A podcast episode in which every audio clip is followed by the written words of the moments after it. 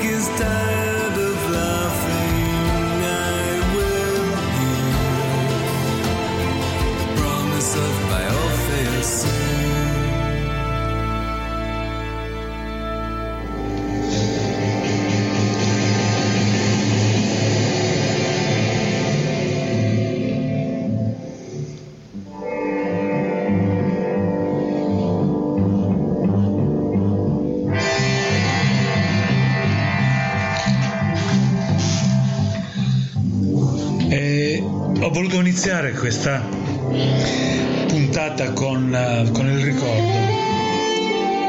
Il ricordo di un vecchio amico. Un brano che, che ho amato tanto. Orpheus di David Sylvian. David Sylvian è stato molto importante per il nostro festival per tanti motivi, per la grande amicizia che ci ha legato a lui per come lui ha sostenuto Time Zones. Con i suoi tour noi siamo riusciti a tenere in piedi la baracca per tanto tempo, perché i, i suoi concerti erano dei sold out in giro per l'Italia e noi eravamo come festival la sua, insieme a un, un promoter italiano che si chiama Paolo Bedini di Sarzana, eravamo il suo gruppo, i suoi promoter italiani quindi devo tanto a lui. Nel tempo si è allentata la nostra amicizia, lui ha vissuto anche per un periodo a casa mia qui a Bari. Si è allentata perché, perché le vicende della vita andrebbero spiegate, ma a volte si lascia che tutto venga coperto dal, dall'oblio, si scivola nel nulla ed è un peccato. Mi dispiace molto che la mia amicizia con lui sia finita un, nel, fondo di un cassetto, io qui a fianco delle lettere che mi aveva scritto quando ci vedevamo spesso. Ma lasciamo perdere. Oggi volevo iniziare la trasmissione, siamo a lunedì 18 maggio e ci stiamo per liberare di questo lungo periodo che ci ha trafitto, un periodo che facil- non, non dimenticheremo facilmente un, un fatto che segnerà il prima e il dopo della nostra vita, di tutti, anche dei bambini, anche di quelli che non hanno coscienza, rimarrà nella memoria dei racconti che faranno loro gli amici, i genitori, i parenti, gli zii, gli insegnanti a scuola. E quindi una giornata anche questa particolare dovremmo riprendere con grande paura perché potrebbe succedere che le cose non siano cambiate e, la nostra incoscienza potrebbe portarci a, a poi dover vivere un periodo ancora più complicato, un periodo magari di una più lunga quarantena. È un periodo che dovremmo valut- valutare e rivalutare per come ci ha fatto guardare un po' dentro di noi in questi giorni ne sono successe tante, ci siamo lasciati la settimana scorsa con questa dedica agli Stranglers con la morte di Greenfield, il tastierista, questo geniale tastierista, post-punk. Nei giorni scorsi io mh, mm, ho perso un, un, altro musicista che ho incrociato nella, nella storia, io mi occupo di Ten Zones, lo ricordo sempre. Eh, è morto Ezio Bosso. Io ho conosciuto Ezio Bosso parecchi anni fa, quando era un musicista sconosciuto che si autopromuoveva. E come spesso accaduto ci sono contatti telefonici, amici che si interpongono, che ti presentano altri musicisti. Eh. E così nascono, sono nati molti dei progetti di Time Zones. Eh, non ricordo bene chi ci ha suggerito il nome di, di Ezio Bosso. Ricordo solamente che è stato un incontro molto felice perché lui era una persona piena di idee, straordinario.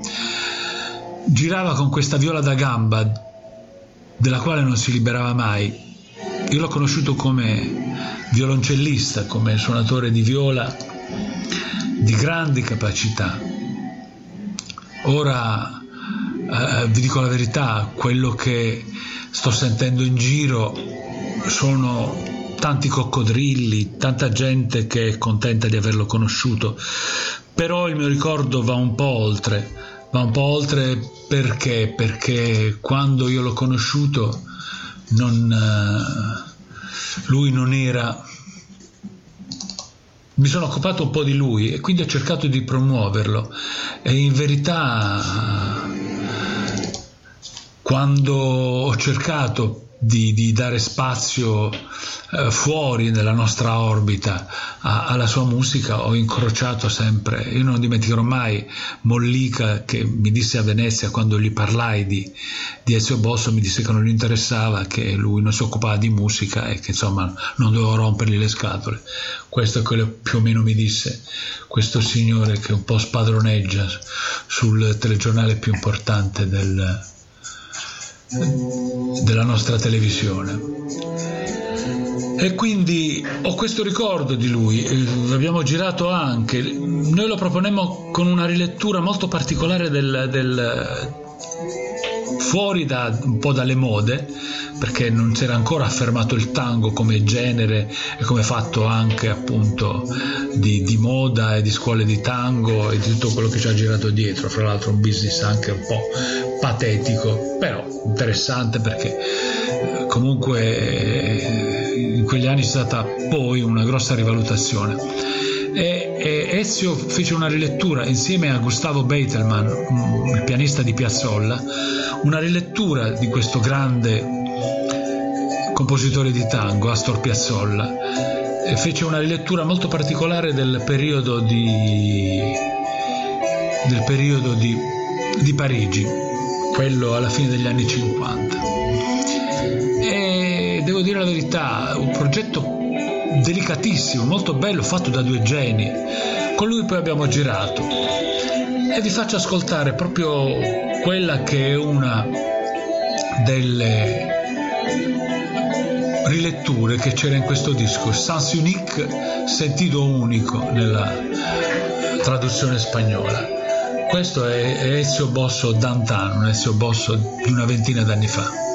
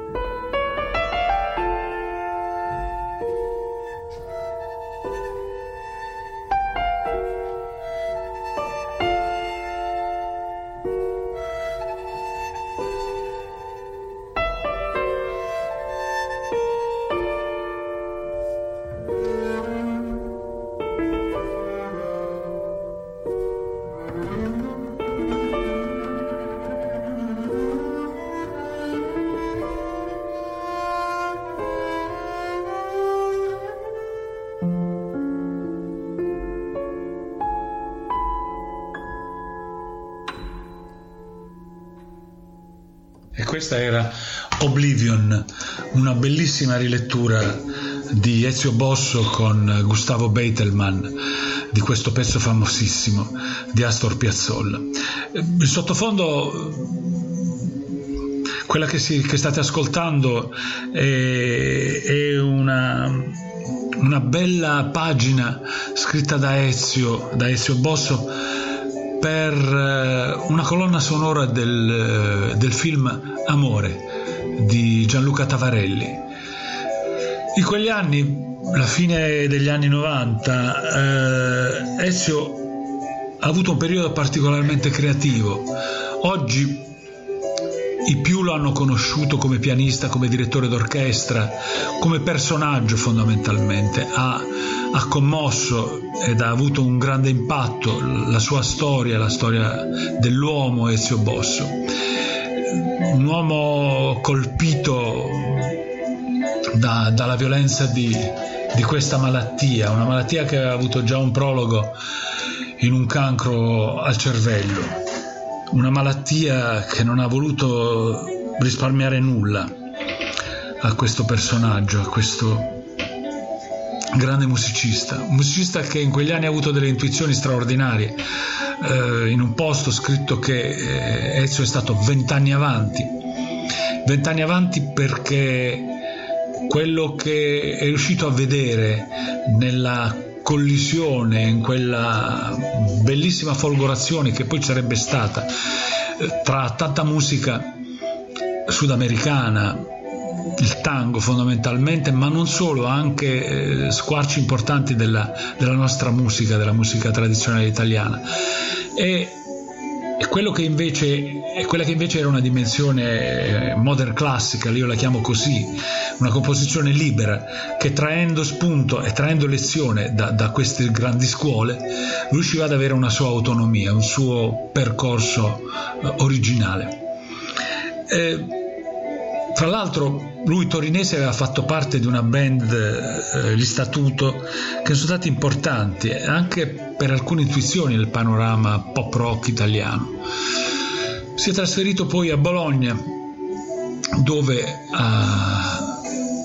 con alti e bassi si è misurato con la violenza del music business italiano, con l'insensibilità del nostro mondo musicale, per cui lui ha penato tanto e ha prodato al successo e, e sinceramente molto deve anche alla sua condizione umana che lo ha reso visibile in, un, in, una giornata, in una serata storica, diventata poi storica questa apparizione a Sanremo che ha stravolto tutti. E siccome noi siamo italiani brava gente, ci siamo lasciati impressionare. Per anni lui ha prodotto cose straordinarie, ma nessuno se n'era accorto. Noi di Time Zone siamo spesso la metafora di questi processi di imbecillaggine del, del nostro pubblico, questi processi ma, che massificano il pubblico verso ascolti bassi, verso un, un intrattenimento privo di curiosità, eh, così adagiato su, spesso su cose eh, che non hanno senso senso. Non dico che l'intrattenimento debba essere bandito, ma la curiosità deve portarci a trovare motivi diversi per il nostro gusto, spunti, angoli di non conoscenza che dobbiamo coltivare, spazi dove dobbiamo infilare delle cose per il piacere di apprenderle e perché probabilmente dopo ci possono anche piacere, possono diventare anche il nostro eh, orizzonte, possono allargare il nostro orizzonte e quindi possono diventare parte di noi.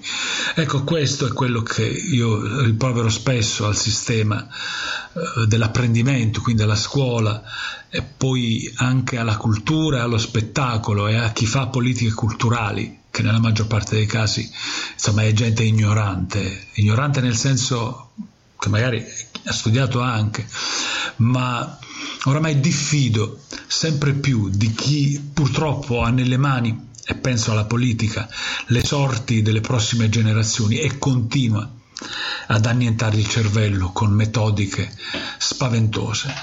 La musica esiste poco nella nostra scuola ed esiste in maniera marginale con il flautino e con il solfeggio quando va bene. Per il resto è una pagliacciata che tiene fuori la storia della musica è, è il rapporto che ha la musica con il resto de, delle arti, è il rapporto che ha la musica con la convivenza civile, con quello che è il tessuto sociale delle nostre comunità. È, è uno dei problemi. Come disse Byronbaum, gli italiani non capiscono che la musica è una chiave, è una chiave per aprire, per eh, de- decodificare la realtà. È quel bagaglio di sensazioni e di emozioni che ci accompagna per tutta la vita, quella cosa immateriale che è così simile, come diceva Sachs, alla biofilia ha quella tendenza a rivolgersi naturalmente verso gli altri. Purtroppo scontiamo questi ritardi e per cui grandi musicisti li scopriamo ad un passo dalla morte. E quando li abbiamo scoperti magari li dimentichiamo. Io ho in mente, in una delle trasmissioni qui su Radio Kismet Opera, prima o poi ne parleremo, la mia vicenda personale con Sergio Endrigo, un grande eh, cantante italiano che a un certo punto è stato buttato via e, e questo racconta un po' quello che è il rapporto con la musica, un fatto abbastanza episodico che nella vita di molte persone si spegne quando si arriva al matrimonio, magari quando si deve lavorare di più, non si comprano più dischi, non si vanno più a vedere i concerti. Siamo patetici da questo punto di vista, sempliciotti e purtroppo, tranne, è chiaro, abbiamo tantissime eccezioni, parliamo di milioni di eccezioni, ma il, la gran massa di questo paese ha dimenticato che noi eravamo il paese delle, dell'arte. Vi faccio ascoltare adesso un, quello che stavamo ascoltando sotto era un pezzo, ora vi faccio ascoltare un altro pezzo della colonna sonora del, del film Amore, questo film, un film del 97 se non vado errato, un film di, di, dove Ezio ha dato un tocco alla colonna sonora di, dove c'era testimonianza di un percorso di ricerca anche rispetto al rapporto eh, che, che, la musica ha con le immagini, quindi una colonna sonora anche abbastanza diversa per quello che è il panorama italiano di quegli anni. E, è comunque fatta di una serie di brani molto interessanti. Quello che avevamo ascoltato in sottofondo era Giochini. Questo che andiamo ad ascoltare dal film Amore di Gianluca Tavarelli si chiama Poco prima di dirsi addio.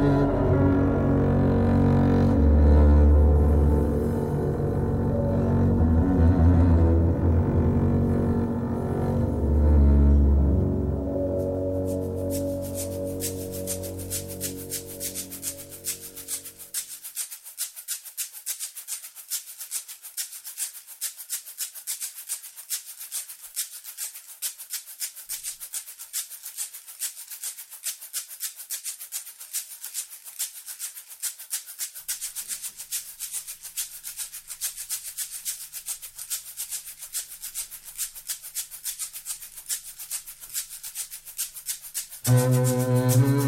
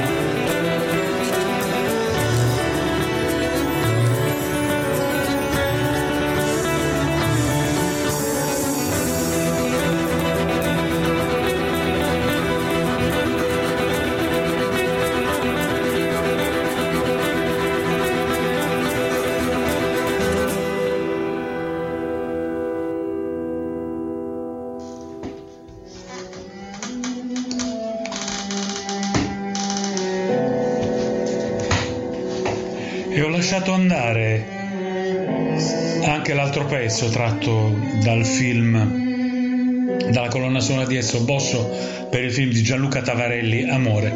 L'ho voluto lasciare perché Giochini, questo pezzo era veramente delizioso, un saggio di quello che Ezio immaginava già a metà degli anni 90, un'idea eh, come si può ascoltare molto eh, particolare di rapporto con le immagini. Un film eh, che in quegli anni non riscosse tantissimo successo, ma ricordo che la colonna sonora comunque mm, per gli addetti ai lavori fu una cosa da, da segnalare.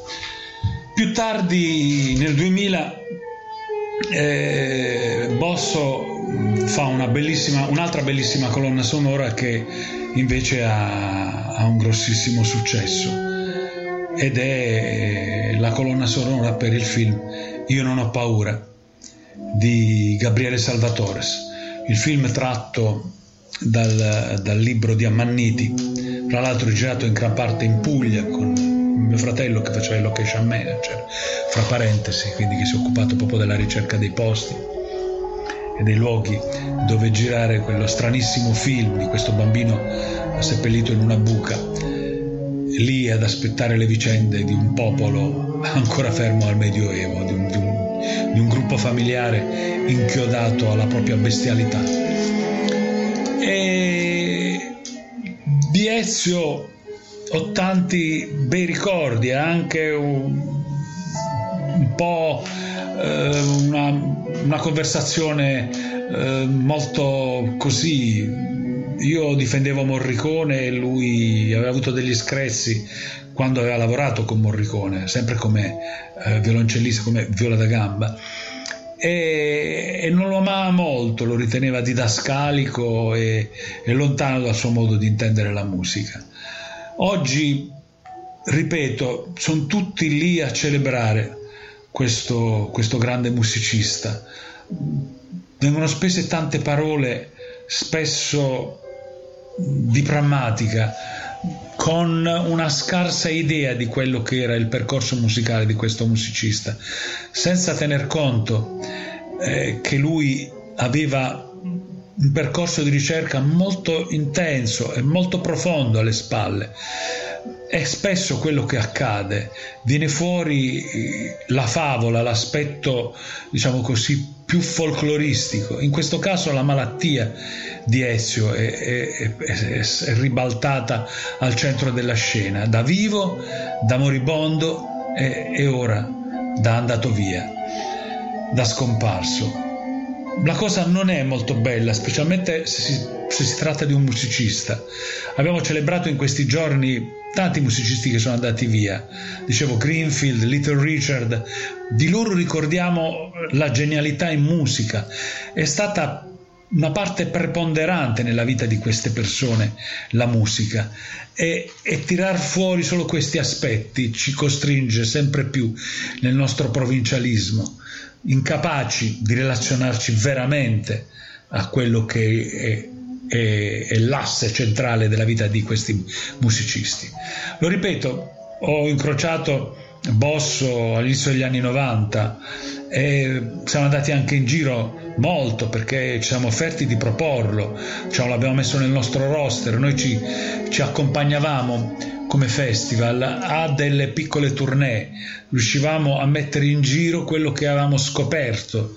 Eh, con una rete di festival che condivideva un po' la nostra idea di musica. Penso a, a, a, un festival che si faceva allo Spasimo dove abbiamo portato alcune delle nostre intuizioni da Sollima, vabbè Sollima c'era stato, era palermitano quindi c'era già stato, siamo tornati con lui, René Aubry, Juan Carlos Cáceres, lo stesso Ezio, Ezio Bosso. Eh, erano altri tempi, forse c'era una maggiore curiosità. Eh, succede spesso, è successo spessissimo insomma, agli artisti di Time Zones arrivare da noi sconosciuti e poi trovare per fortuna per loro ovviamente. Anche il grande successo e, e vale per Solliman, vale per Nyman, vale per lo stesso Morricone che era sì un grande compositore ma la sua dimensione dal vivo si è estrinsecata dopo l'apparizione al nostro festival. È diventato insomma un leone da palcoscenico anche lui questo geniaccio della musica italiana.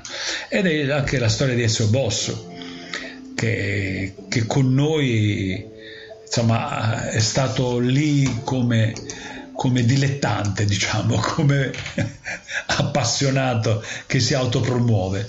E poi per fortuna è arrivato anche il grande successo. Dispiace che sia andato via così presto, probabilmente aveva tante cose ancora da dire. Aveva ripiegato sul piano perché la sua condizione fisica non gli consentiva più l'agilità che necessita uno strumento come un legno, come un violoncello, come una viola da gamba. E poi perché probabilmente il pianoforte riesce a, a, ad esprimere meglio la complessità del nostro tempo. E poi ho una mia idea, non so se insomma quanto è prossima alla realtà, Penso che Ezio si sia voluto vendicare, lui ha sempre parlato con grande rabbia, tutte le volte che l'ho sentito non lo sentivo da tanto tempo, devo dire la verità. L'ultima volta che ho provato a chiamarlo, ora che dopo il 2016, dopo l'apparizione a Sanremo, non mi ha più risposto. Però penso che avesse vicende ben più importanti eh, a cui star dietro. Però penso, con, avendolo conosciuto un po', che lui negli ultimi tempi si sia vendicato eh, con le cose che ha fatto in musica, regalando sì qualcosa di importante, ma una minima parte della sua arte, una, una, minima parte del suo percorso artistico, che era molto più complesso e profondo, fatto di, di toni e di atmosfere che, che erano ben, ben, altra cosa rispetto a quello che abbiamo potuto ascoltare nei concerti degli ultimi due o tre anni, quelli fino a quando ho potuto suonare dal vivo. Le direzioni, queste lezioncine, vedere ieri Mentana con dei luoghi comuni buttati lì, devo dire la verità, vedere l'altro ieri in televisione Mentana buttare appunto questi luoghi comuni non mi ha fatto bene, insomma non mi è piaciuta molto come cosa, però ecco, sono le leggi della televisione, ad un certo punto ci scivoli dentro e sono anche contento perché poi lui è sempre stato trasparente, le cose che ha detto, anche se a volte sembravano un po' retoriche, erano parte integrante di quello che era il suo pensiero. Ci ascoltiamo e chiudiamo un po' con lui e iniziamo ad ascoltarci altra musica, sempre da cinema. Vi ricordo che eh, sto facendo un po' un breve tour all'interno delle colonne sonore, un rapporto tra musica e cinema che abbiamo iniziato 5-6 lunedì fa e che stiamo continuando. E questa è Radio Kismet Opera, insomma lo sapete, è una radio che va sul web eh, la mia trasmissione, il mio pezzo si chiama Sedizioni. Io sono Gianluigi Trevisi, mi occupo normalmente di time zones, spero di poter continuare a farlo. E, e questo che andiamo ad ascoltarci adesso è un brano tratto dalla colonna sonora di Ezio Bosso per il film di Salvatore Io non ho paura.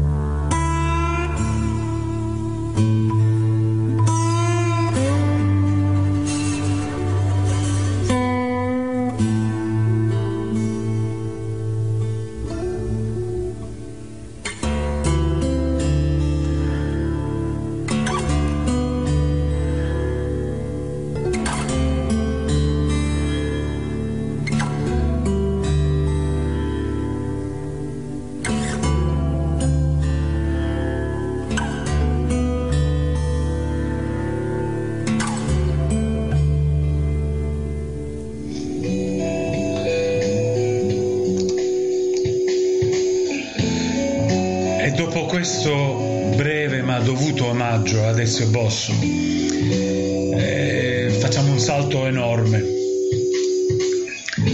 Facciamo veramente un, un, passaggio che ci fa andare da tutt'altra parte. Abbiamo ascoltato di seguito un Raikuder che io ritengo straordinario, è il Raikuder di Pari, Texas, un film, un film del 1984 di, di Wim Wenders.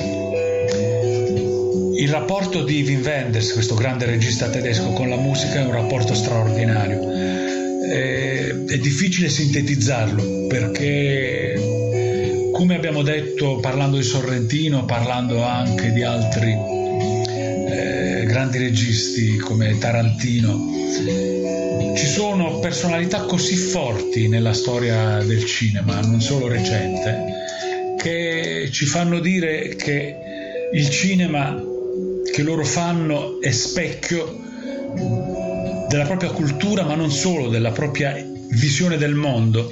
E spesso questa visione del mondo, questa capacità di stare dentro il dibattito delle idee contemporanee viene trasmessa attraverso la musica. Un, un regista che fa questa operazione dove all'interno di sceneggiature sempre abbastanza complesse la musica ha un ruolo determinante è Wim Wenders, questo regista tedesco che è, è stato sicuramente un apripista fondamentale per la cinematografia di questo paese che eh, in verità non ha brillato nel Novecento, ma grazie a registi come lui, come Werner Herzog, come Werner Fassbinder, come sì, Fassbinder è, è, è, è, tornata in auge dopo un lungo periodo, diciamo così, abbastanza nascosto, senza grandi eh, exploit. Paris, Texas è un film eh, secondo me tra i più belli di, di, di Wenders. Un uomo vaga in una zona quasi desertica tra il Messico e gli Stati Uniti. E pari Harry Stinton, un attore che io amo molto, che ho visto in tanti film, che si è visto anche in Pat Garrett e Bill the Kid, è morto di recente. Sono quegli attori americani bravi che però sono sempre diciamo in seconda linea però devo dire la verità, io che nasco come grande amante del cinema, ho, ho imparato a riconoscere le professionalità di, di, questi grandi signori del cinema americano, perché c'è dietro un percorso intenso. Questo paese è pieno di delinquenti perché è un paese per certi versi criminale che ha coltivato la schiavitù, il razzismo, forse un paese moralmente indegno, nasconde al suo interno enormi genialità, una minoranza straordinaria che produce cultura avanzatissima, magari proprio perché lo spettacolo a cui assiste quotidianamente è uno spettacolo squallido e come ben sappiamo gli artisti sanno cogliere il diamante anche nel letame. E quindi ecco, il cinema americano è composto di tante figure importanti. Io ho notato tante volte questo attore molto particolare a cui Wenders ha voluto, avrà fatto la mia stessa riflessione, ha voluto, dopo averlo visto tante volte in seconda linea nei film, ha voluto attribuirgli un ruolo da protagonista ed è un ruolo che lui interpreta in maniera straordinaria. Eh, quest'uomo attraversa mh, quasi il deserto, camminando, arriva in una stazione di servizio dove si sente male. Lui si chiama Travis, tra l'altro non l'ho mai dimenticato anche perché come ha lo stesso nome di Robert De Niro nel, eh, nel Taxi Driver. Travis è un nome proprio in, eh, in, in America, insomma, eh, non è un cognome come nel mio caso, visto che io mi chiamo Trevisi, e, e lui è chiuso in un assoluto mutismo, è quattro anni che non parla.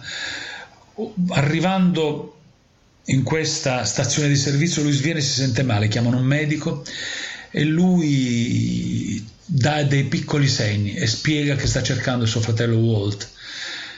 E quando viene portato dopo una parentesi, il fratello lo va a prendere dopo una parentesi in ospedale, eh, lui trova suo figlio, il figlio si chiama Hunter, non l'aveva mai visto perché un giorno, dopo un incendio della roulotte dove vivevano, sua moglie e suo figlio erano scomparsi e lui aveva iniziato a vagare proprio in quel giorno, senza mai smettere. Quindi vagava da 7-8 anni in giro tra deserti, strade periferiche, backstreets eh, e cose del genere.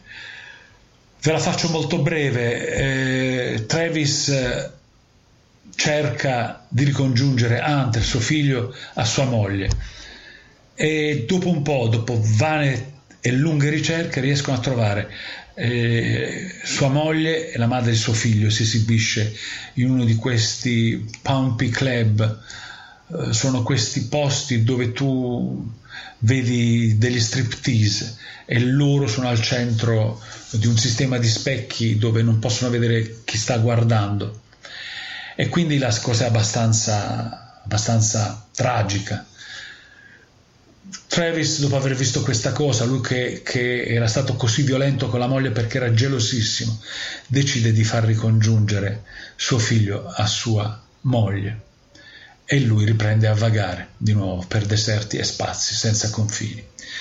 Un film stupendo che è un po' il saggio di quella che era stata la, la, diciamo, la poetica già in passato con Estate in città, eh, Alice nella città, Falso Movimento, nel corso del tempo e anche l'amico americano e lo stato delle cose avevano raccontato quest'idea della dissoluzione eh, del, dell'uomo di fronte a, al concatenarsi degli eventi e, e del modello sociale.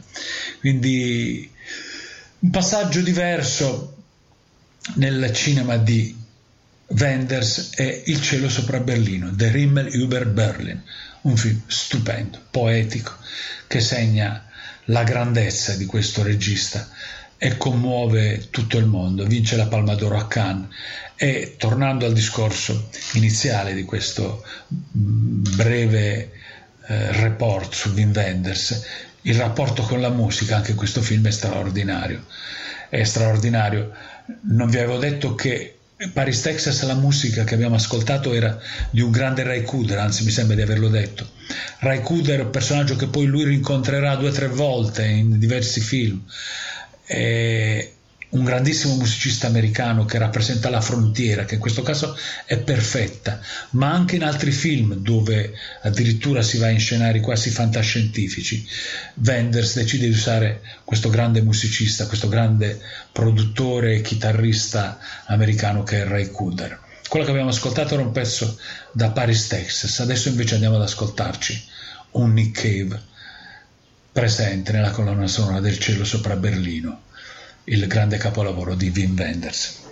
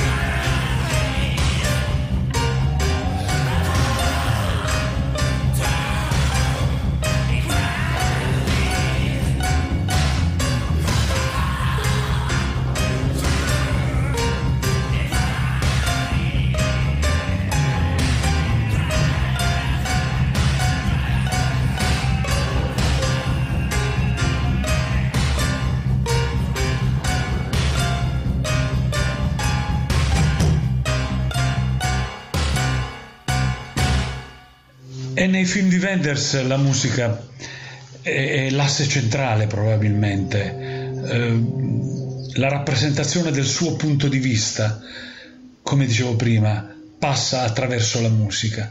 È riuscito a spostarsi, fra l'altro, essendo una persona di grande cultura e molto intelligente, in, in mille generi. Uh, ha fatto un film con Bono praticamente, The End of Violence è un film, il soggetto è di Bono, Until the End of the World è un film dove ci sono gli U2, c'è Ray Cooder, si è spostato nei quattro angoli del, del pianeta e nei quattro angoli dei gusti musicali.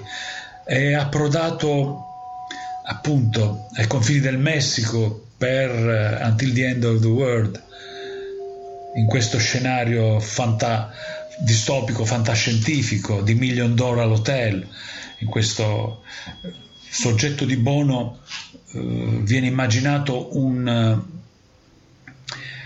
un, una sorta di ostello per gente persa, per gente disadattata. In questo film ci sono tantissimi musicisti che compaiono, c'è Bono, c'è John Hassel, c'è Nick Cave, sono presenti loro, c'è anche Steven Brown dei Taxido. Tutti i suoi gusti affiorano, tutti i suoi gusti musicali affiorano. È piombato poi in Messico facendo il bellissimo Lisbon Story che ha fatto scoprire a tutto il mondo una nuova idea del fado. È approdato poi con un documentario meraviglioso, con un film secondo me straordinario, è approdato a Cuba con uh, il cortometraggio, ma non è un cortometraggio, è un vero e proprio film, Buena Vista Social Club. E penso che Wenders sintetizzi, sia lui stesso la sintesi di tutta una serie di attraversamenti che la cultura eh, di quegli anni ha, ha avuto si inizia appunto l'estate in città del 1970 e lui approda al 2000 con uh, questo The Million Dollar Hotel che è un film, uh, ripeto, distopico uh, dove viene ipotizzato un futuro dove ci saranno gli spazi per i disadattati e questi disadattati saranno sotto controllo. Ma come dicevo, la musica è un passaggio fondamentale. Um, è riuscito a metterci di tutto, dal son cubano, come dicevo, al, al, al fado nuovo, al, nuovo fado dei Madre Deus. È riuscito a mettere gli U2, è riuscito a mettere Nick Cave, è riuscito a mettere Ray Kuder, è riuscito a mettere tanta, tanta, tanta roba nel suo cinema. Gli ha dato una dimensione contemporanea che è passata eh, molto attraverso quelli che sono i suoi gusti musicali. È riuscito a darci un'idea della complessità, della difficoltà, di, di, anche delle relazioni che l'uomo sta subendo in questa evoluzione eh, che stiamo subendo da, da, dalla, dalla fine degli anni 70, questa grande involuzione, questi, questi linguaggi che sono stati modulati fortemente da una società che oramai vive con un meccanismo che sembra inarrestabile. E, e, siamo tutti diventati dei consumatori, siamo tutti diventati dei soldatini e probabilmente avremo bisogno di qualche anno per capire esattamente che cosa ci è successo, perché siamo diventati quello che siamo diventati, perché così poca umanità, perché c'è tanta violenza, perché si, non si riesce mai a far smettere quelle che sono le oscenità della, della nostra convivenza, del nostro essere umani. Giorni fa il Papa ha detto una cosa che Alex Zanotelli ripete da tempo. Io sono un ateo convinto, quest'uomo però mi è molto simpatico, non posso fare a meno di volergli bene. E ha detto una cosa molto giusta, eh, c'è un'altra pandemia che non finisce mai e ha detto nei primi quattro mesi del 2020 sono morte 5 milioni di giovani anime, di piccole anime, di bambini morti di fame. Sembra retorica, banale e fuori luogo, specialmente quando si fa un programma musicale. Però è assurdo che questa cosa scivoli come nulla. I nostri morticini, che sono talmente importanti da farci stare male da ora sino alla, fine, sino alla fine della nostra esistenza, sono importanti, ma ci accade intorno a poco più di, di mille chilometri da noi. Accade che quotidianamente ci siano bambini che muoiono di fame, ma anche adulti, ci sia un'umanità privata di tutto. Eh, si scivola nella banalità, nella retorica, sono d'accordo con voi. Ecco, Wenders un po' ce le raccontate queste cose. Io amo molto il suo cinema, specialmente il primo. L'ultimo forse non, non, non, mi ha convinto, probabilmente ci sono anche necessità di tipo diverso. Io ho avuto modo di conoscerlo anni fa, ho fatto un'intervista a lui proprio all'indomani dell'uscita di Lisbon Story. Gli chiesi, noi presentavamo in Madre Deus quell'anno in Time Zones e gli chiesi di spiegarmi come mai era approdato a Lisbona. E lui mi disse che la sua curiosità musicale non aveva mai avuto confini. Quindi quando è andato a Lisbona per un viaggio di piacere, sentiva, come poi si vede nel film, dalla stanza, dalla finestra dell'albergo dove lui risiedeva, sentiva queste musiche e la cosa l'aveva meravigliato perché per lui il, il fado era sempre stato Amalia Rodriguez. C'era un fado nuovo, riletto in chiave contemporanea. E stupito e colto, mh, mm, eh, decise di fare poi il film Lisbon Story ed è stata una bellissima avventura all'interno di questa musica, all'interno di questa città, un viaggio fatto quasi esclusivamente intorno alla musica di, di, questo posto, intorno alla musica dei Madre Deus. Ascoltiamoci il pezzo che è centrale nel film di Wenders, Ainda dei Madre Deus di Lisbon Story, un film di Wenders del 1994.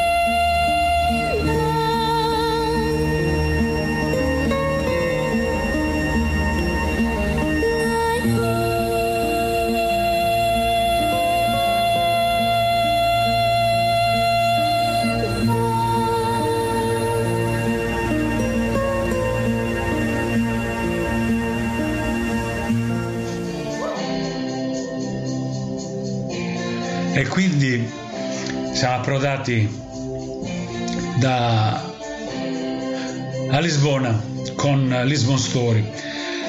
E Wenders, come vi dicevo prima, è approdato un po' dappertutto. Quell'altra stupenda pellicola che ha realizzato grazie all'amicizia con Ray Cooder è questo viaggio all'interno di questa compagine musicale che si ricompone, questo Buona Vista Social Club, un film, un racconto di un'esperienza musicale fatto tutto intorno alla musica, Elides Ochoa, Amara Portuondo, Ruben Gonzalez, stratosferici interpreti del son cubano, ma non solo, straordinari musicisti che in quel film Wenders riesce a far diventare icona di un modello musicale a noi sconosciuto, perché alla fine tutto quello che, che ci arriva sul canale esotico noi lo immaginiamo appunto attraverso l'esotismo. Quel film ci rivela un angolo nascosto ma stupendo, al limite commovente di quella che è e la storia della musica da quelle parti del mondo. Ascoltiamoci il brano più famoso, quel Chan Chan che abbiamo ascoltato tante volte e che Ray Kuder con Eliade Sochoa e Ruben Gonzalez ha arrangiato in maniera veramente straordinaria. Andiamoci ad ascoltare Chan Chan, Buena Vista Social Club.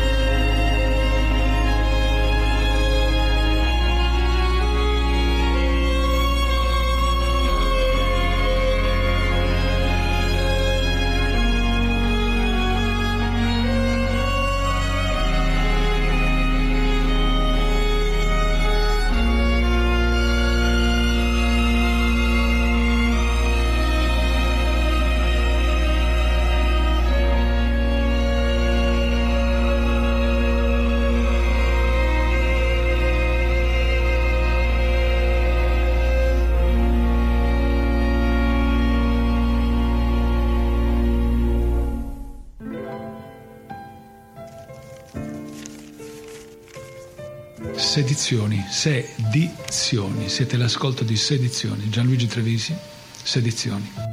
Il tuo viso esiste fresco, mentre una sera scende dolce sul porto.